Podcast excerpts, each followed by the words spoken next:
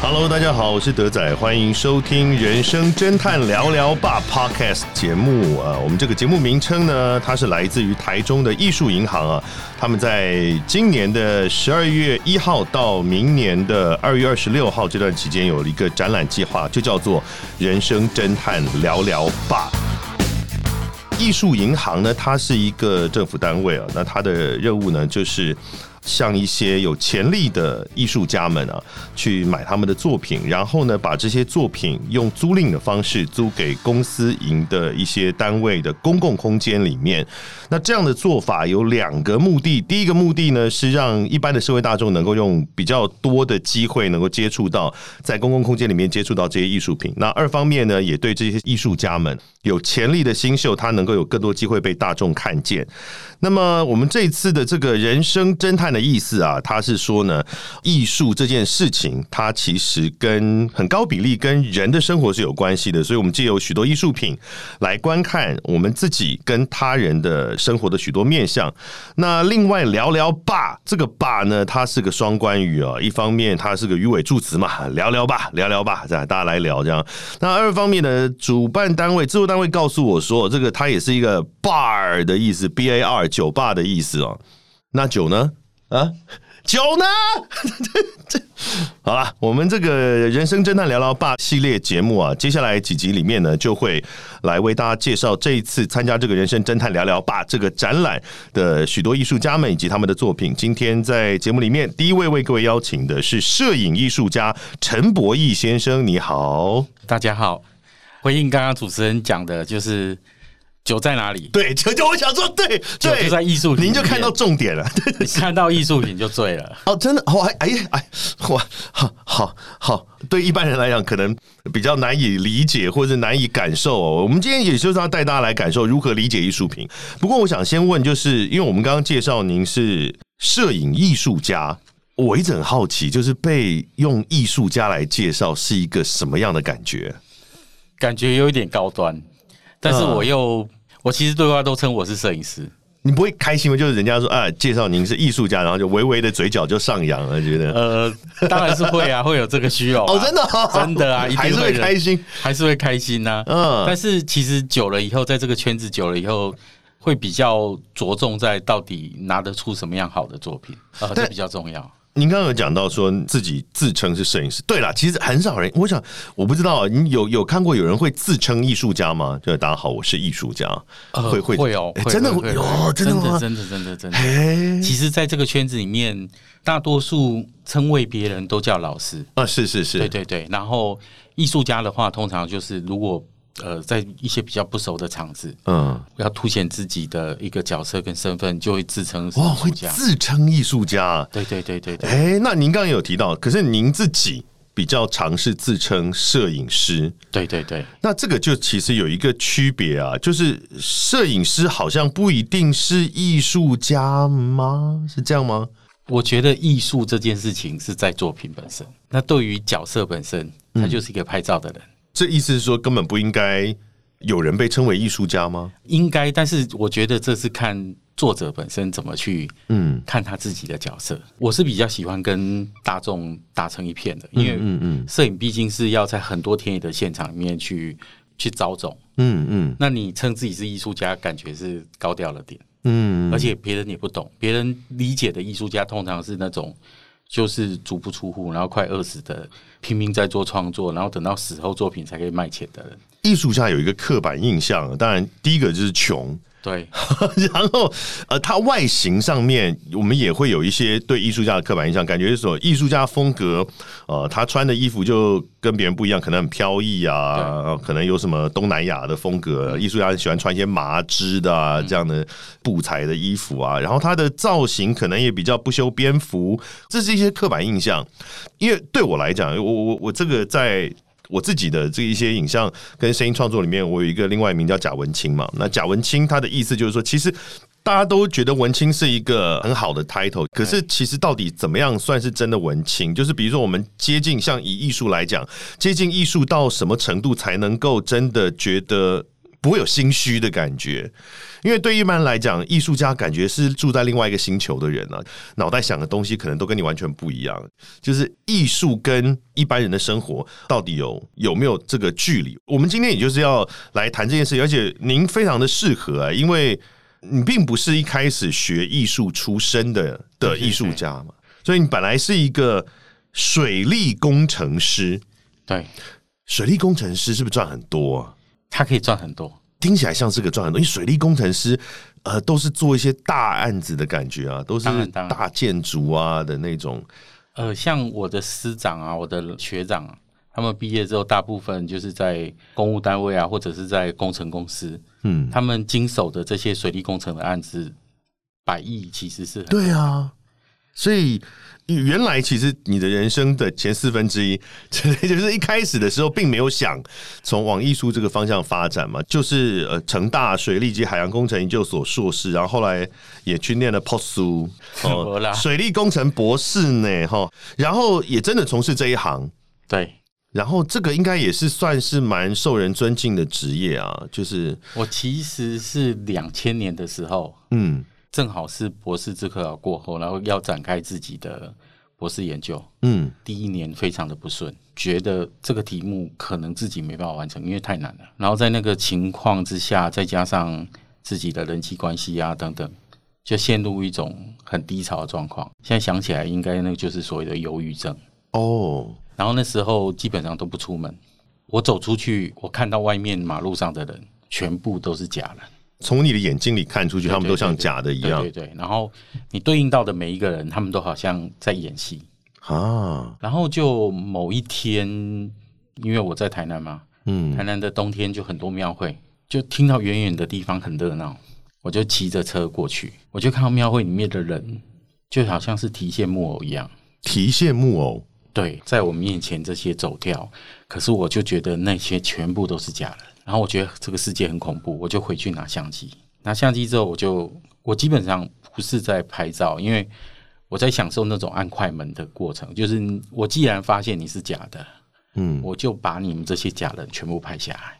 是用相机除零的概念吗？呃，有一点类似。我那一天其实很疯狂的，大概拍了快十几卷的底片，当天就在自己的浴室把那个片子全部冲出来。然后冲出来的时候，事实上有一种感觉，就是觉得舒畅了一点，为什么拍下来之后会觉得变轻松？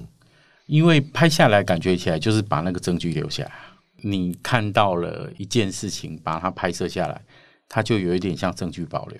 是对于我的眼睛看出去的世界都是假人的情况，我拍起来，我就是可以证明说，我的眼睛里面的世界，这些人都是假人。但这个时候你还没有觉得这些照片它可以成为艺术，这时候还没有吗？对我大概很疯狂的拍了三个月之后，在隔年就是刚好遇到我摄影的指导老师黄建阳老师，他来成大演讲，然后看了那些照片之后，他就说他第一次在台湾看见有人用这么狂妄的方式在拍照。狂妄的意思是什么呢？因为我把我眼睛看到的那一些人全部把它拍爆掉，就是那些人就是血腥的啦、暴力的啦，嗯，然后荒谬的啦，等一下，你为什么可以拍到血腥跟暴力的人呢、在那个庆典里面就是放烟火啊，嗯。然后会有鸡童啊，嗯，所以它会有各种哦，表演形式，表演形式。是是，然后我就在那个过程当中感觉起来，其实像是在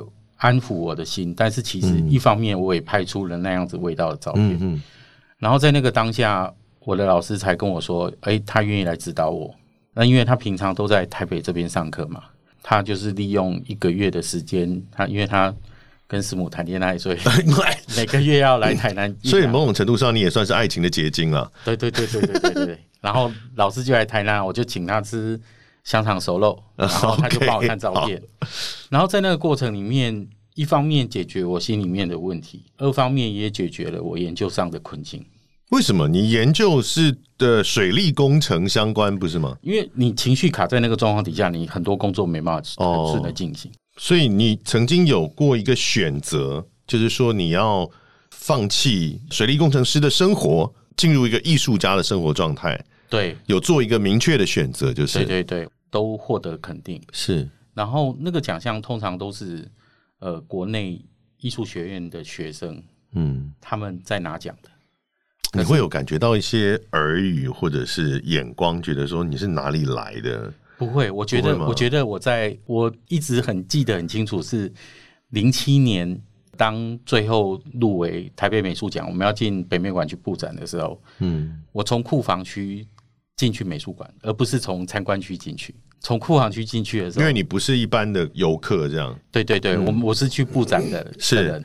那从库房区进去的时候，其实觉得整个身子轻飘飘的，因为哎，因为总算总算自己不是以观众的身份进美术馆，而是以创作者的身份进美术馆，就有一种感觉，就觉得啊，我总算来到这个殿堂了。我就像是刘姥姥进大观园，大观园一样，因为艺术创作或兴趣，我觉得这件事情就是你你生命中要花多少的力气来做这件事。每个人的时间精力有限嘛，我要把我的时间精力放在什么样的事情上，跟我以什么样的工作为生，这两件事是可以切开、可以合在一起的。对你来说，你要从一个水利工程师的生活走进一个。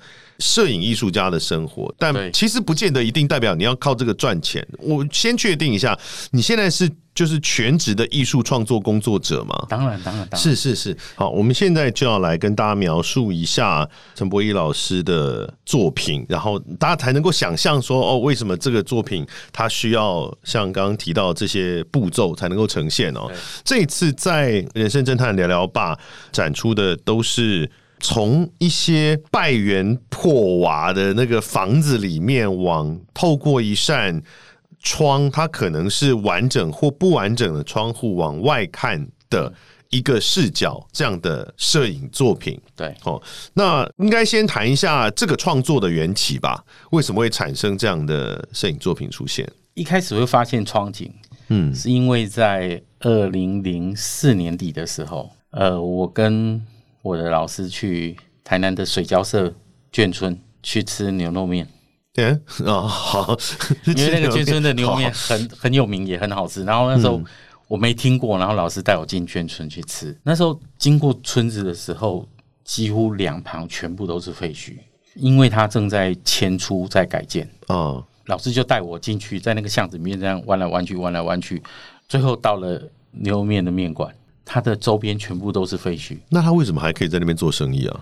因为客人从哪儿来？他客人就是熟客啊，哦，所以我去的时候我还蛮惊讶的，就是下午三点，但是它的外面就停满车，里面还是坐满满的，嗯、然后那种那种感觉就觉得好像有一点像龙门客栈的感觉，就是此地非善地啊，对对对 附近好像都没什么正常人出出没的感觉，但。是一进到那个馆子里面去的时候，就觉得哇，那个香气，然后热腾腾的这个红烧牛肉面，嗯吃完了之后力气都来了。嗯然后吃完了之后，我就看我的老师就拿着相机就钻进那个废墟，嗯我就跟在他的后面。这是我第一次可以跟在这么厉害的摄影家背后，看他到底什么时机，在什么状况之下按快门。就靠了一碗牛肉面。嗯，对对对，然后你付钱吗？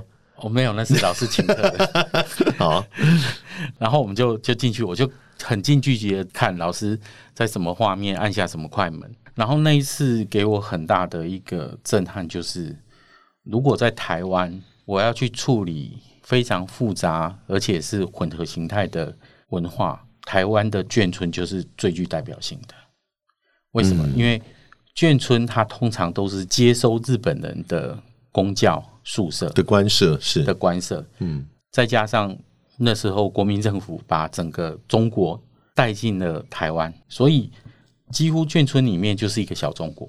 是然后随着韩战爆发之后，美元进来，眷村又是比一般闽南家庭更容易接触到美国文化。对，嗯紧接着台湾的经济起飞之后，诶，我们又大量接触到日本文化，然后没多久解严了以后，开放探亲，嗯两岸之间的这个国族又在眷村里面又有另外一番的呈现。那紧接而来又是什么？紧接而来就是眷村贝贝他可能在娶外籍配偶，嗯又开始有有东南亚文化进来。哦所以我后来在眷村里面就看到了非常多混合形态的这种文化层在里面。嗯，你是在眷村的废墟中看到这些元素。因为我就有拍到在中立的中正新村就有拍到同样的一个屋子，嗯进去之后，小孩子的房间、爷爷奶奶的房间跟爸爸的房间，三个房间完全不同的文化面向。爸爸的房间一进去，你看到猫王的海报，猫王那个时期的一些流行元素留在这个屋子里面。然后一进到爷爷奶奶的房间，你就看到他们上面放了一个应该是国家给他们的一个牌匾，然后上面还写着“反共抗俄，杀猪拔毛是”，然后被放在那个柜子上面，但是没有被带走。啊，就是没有被带走。嗯然后当我再转身去到孙子，就是小孩子的房间的时候，令我非常的震撼的是，我猜猜那应该是上下铺，因为那个整个屋子已经空掉了，应该在上铺的上半部全部贴满格斗天王，日本格斗天王的人物，哦好，而且他还不是从贴纸贴，他是嗯从漫画里面自己剪下那个。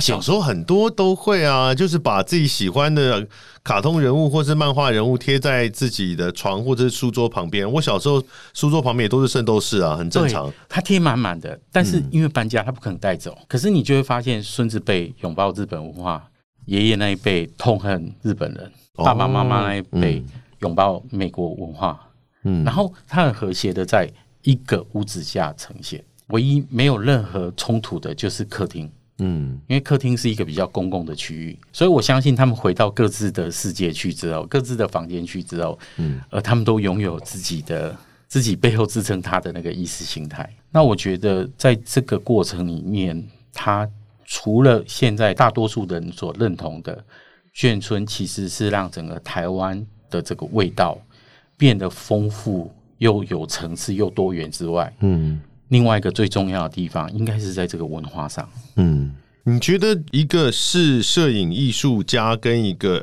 一般路人，如果他们都拿起相机走进这个眷村的废墟，他们会拍到什么不一样的东西？对我来说，就是文化之间的比较是重要的。嗯，可是可能对别人来说，他可能是觉得符号之间的比较是重要的。视觉的符号之间的比较，对呀、例如说，他可能走到这个屋子里面，结果发现这个屋子里面的浴室，它是贴一个裸女的瓷砖，嗯他就会觉得哦，好有趣哦，为什么浴室里面会贴一个裸女的瓷砖？嗯那可能到进到这个屋子去之后，就发现它上面非常非常多的裸女对 被贴在屋子里面。是是，然后那那个那个就是一个视觉上面的奇观。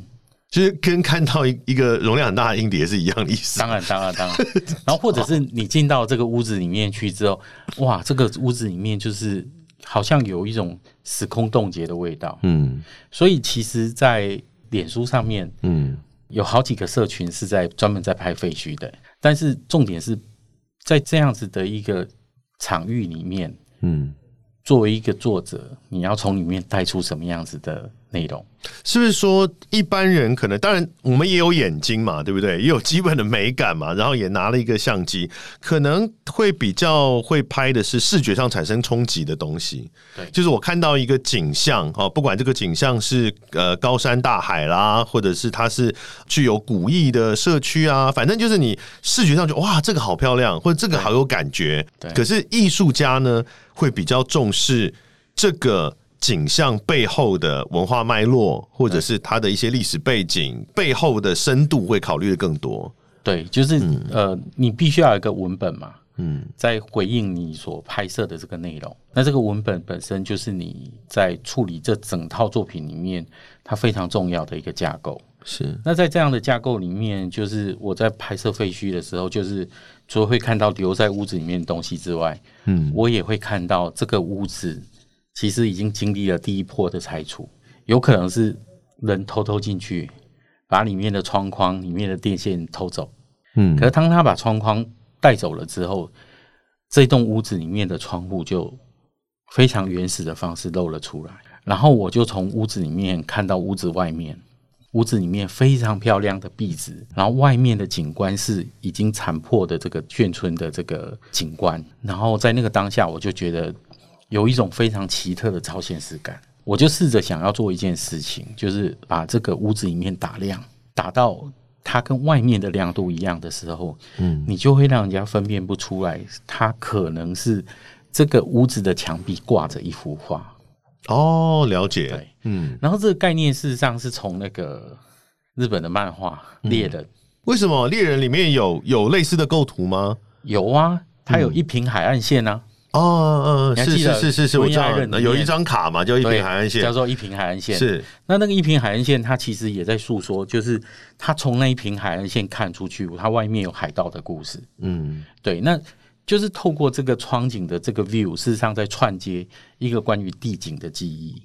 然后我也是因为在拍摄眷村的过程当中，发现了窗景这样子的一个脉络线索，所以就变成我在拍摄废墟里面的三个轴线里面其中的一个创作脉络。是我们这一次在艺术银行的这个主题展里面呢，选的几张您的作品，它都是以窗户、对呃窗景呃为视角的作品。但其实您的创作不仅仅是这一种嘛，您说有好几种不同，我有看到有一些就是拍屋内的，像您刚刚提到那些墙上贴的东西啊，或是一些痕迹、生活的痕迹的这种照片都是有的。对，废墟基本上你手中拿有相机的人就不大敢踩进去。你就到处踩啊，对，可是，一般的人不敢进去的原因，是因为你不知道废墟的这个门推开之后里面是什么。我在拍废墟的心得里面，我最害怕遇到三种人。第一种是干净的活人，这样为什么害怕？那个是最怕的。为什么？等一下跟你讲。好，第二种是，第二种是非常臭的活人。皆有型的对，，OK。第三种人是不会说话的人，哦，你有看到不会说话的人哦？差一点点。就是我原本要去那个废墟拍，嗯可是呢，突然临时有事没去，嗯，然后过了两天后的新闻就播出来说，哦那个飞机里面出现了不会说话的人，哇！但你没碰到，我没碰到，那你有碰到不会说话的不是人吗？完全没有。一般人最怕的应该是这个吧？其实很奇怪，我在废墟里面完全没有灵异事件。连感应都没有，就是不完全不觉得有这方面。对对對哎，为什么？它应该是承载了很多记忆跟，如果以超自然的角度来看，应该有很多人的意念留在这里的一个地方啊。其实真正的意念是活着的人，所以我说最害怕干净的活人那一种人是什么人？你知道？是什么？就是通缉犯，哦，他躲到那里去。躲到那边去。哦，看哦，废墟其实它的面积都非常的大，嗯你一个人在那个空荡荡的屋子里面，一间一间的找，嗯，一间一间的找，可是你却感受得到，隔你没多久的距离，嗯都一直有人在监视你但你有没有？你有真的看到吗？啊！当然看到啊，哦，你有看到有一个人在跟着你就对了。就是其实你会感受到有人在跟着你，有有没有人跟着你？其实那有一种很奇特的身体感应。嗯嗯嗯，所以我我我我就有遇过一次，一次在台南，我在一个屋子里面在拍摄很漂亮的痕迹，可是我知道它这一个楼梯，嗯。这从一楼到四楼总共有八户，嗯。里面一定某一个地方有躲人，嗯，所以我就呃好，适合拍电影哦。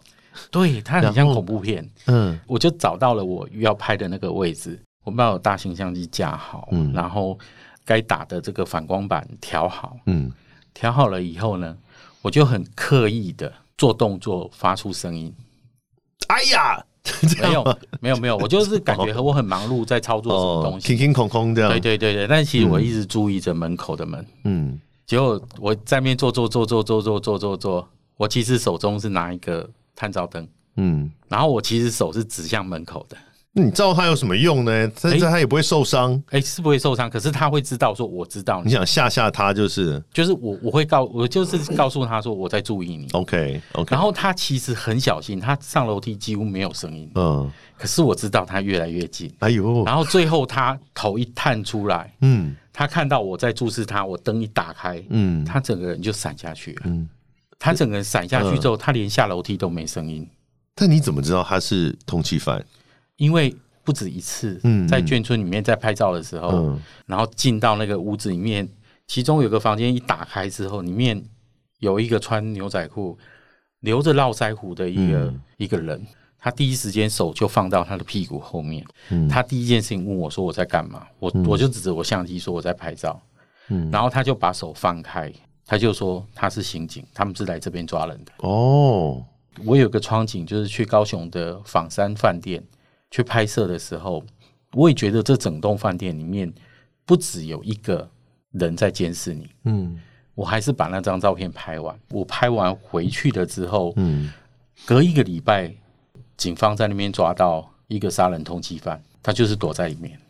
那个通缉犯之所以杀人，就是因为他性侵案，哦，然后他即将要被捕入狱，嗯。就他已经要发监执行了，嗯。他就不想进监狱，嗯。他就利用呃网络交易的方式，嗯他把一个博士，因为他卖手表，把那个博士约出来，然后约出来之后就把那个博士给杀了之后，他要顶替他的身份，所以我我觉得我我那一次的经验也是九死一生，因为如果他那时候他是在方山饭店里面在狩猎，嗯，那我就是他的猎物了。是这么危险，但你还是会继续拍。对，所以，摄影艺术家陈博义的作品比较主要是在废墟当中去寻找一些人生活的轨迹，跟他呃留下的一些呃文化脉络啦、历史的这个情感脉络的东西。然后这次在展览当中展出是刚刚也提过的，就是以窗景为主的，对。从废墟的窗户往外看其他的废墟。对，的的这样的作品，那你觉得跟观看你的作品的人，就是一般的民众，在观看你的作品的时候，会看到些什么？会得到些什么吗？这里面我想要谈一件事情，就是通常我们知道，在国外非常好的豪宅，它一定是这一个房子占据的地点，嗯是这个城市或这个区域里面最棒的 view，就是最好的景观，是是这个屋子最有价值的地方。可是，在台湾最有价值的房子是在哪里？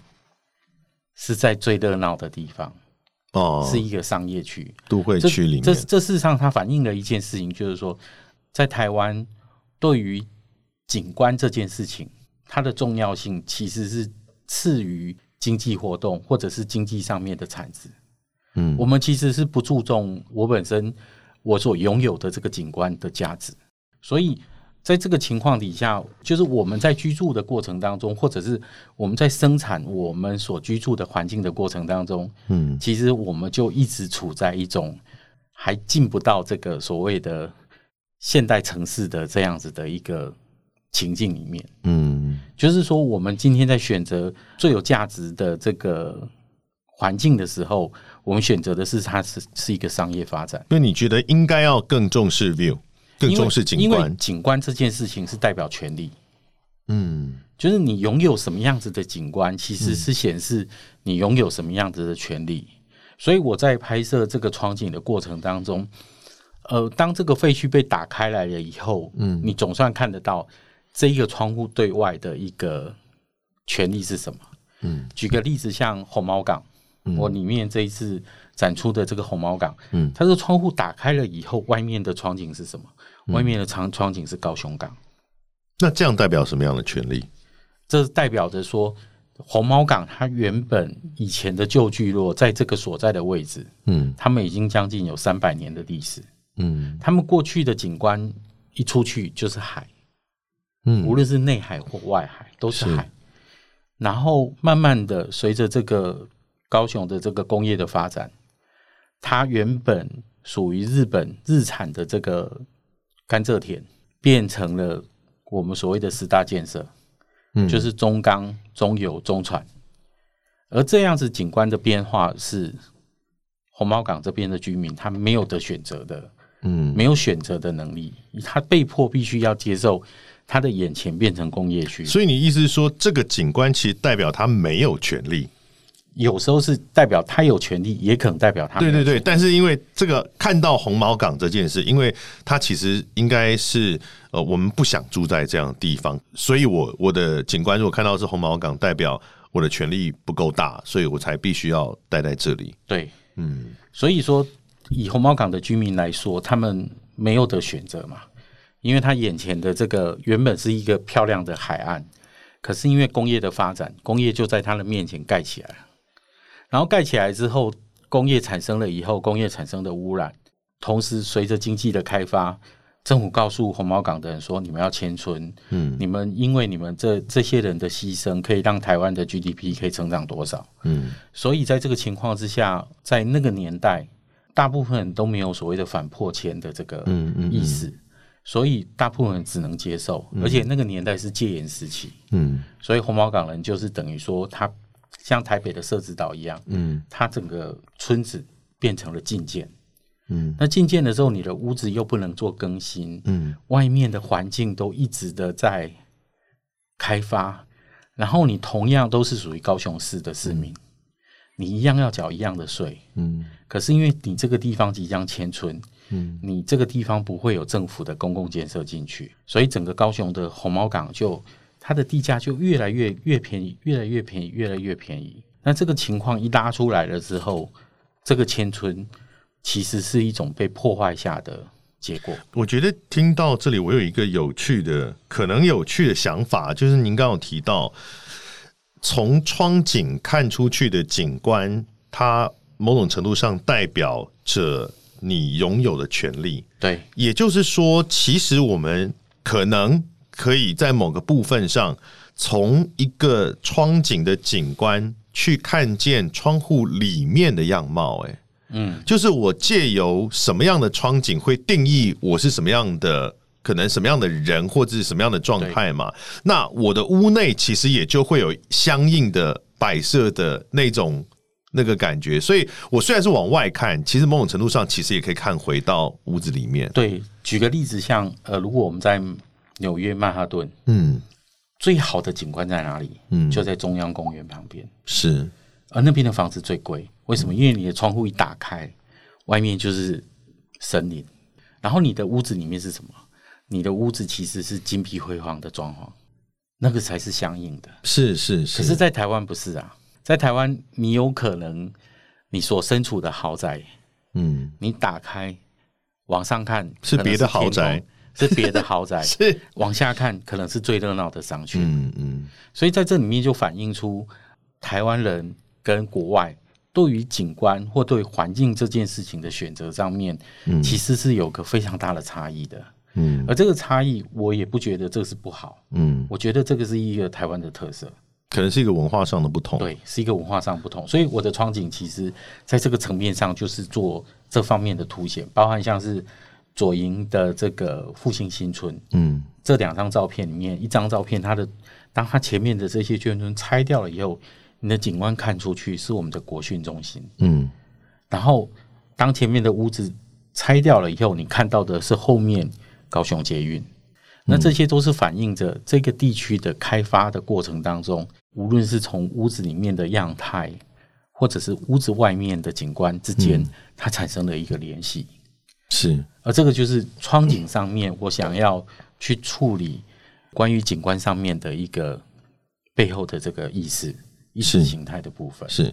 那这一次在艺术银行的人生侦探聊聊吧这个主题展当中，我们就可以看到陈博艺摄影艺术家的几是几几个作品。这一次呃，总共是有四件作品，这次有四件作品然，后三个主题，是，然后他们都是窗景的表现嘛？对，的表都现形式是都是。窗景的系列作品。是的，是的，这个展览呢是在十二月一号到明年的二月二十六号哦，在台中的艺术银行哦，大家有兴趣的话可以去看一下。下一集呢，我们其实下一集我们访问的来宾跟陈柏毅先生也有关系哦，有一些合作。那我们下一集会邀请设计师，就是跟艺术家有一点可能不大一样啊。我们来下一集来好好的来聊一下设计跟艺术之间的关系。那今天谢谢陈柏毅老师，谢谢，谢谢谢谢那我们下一集见，拜拜，拜拜。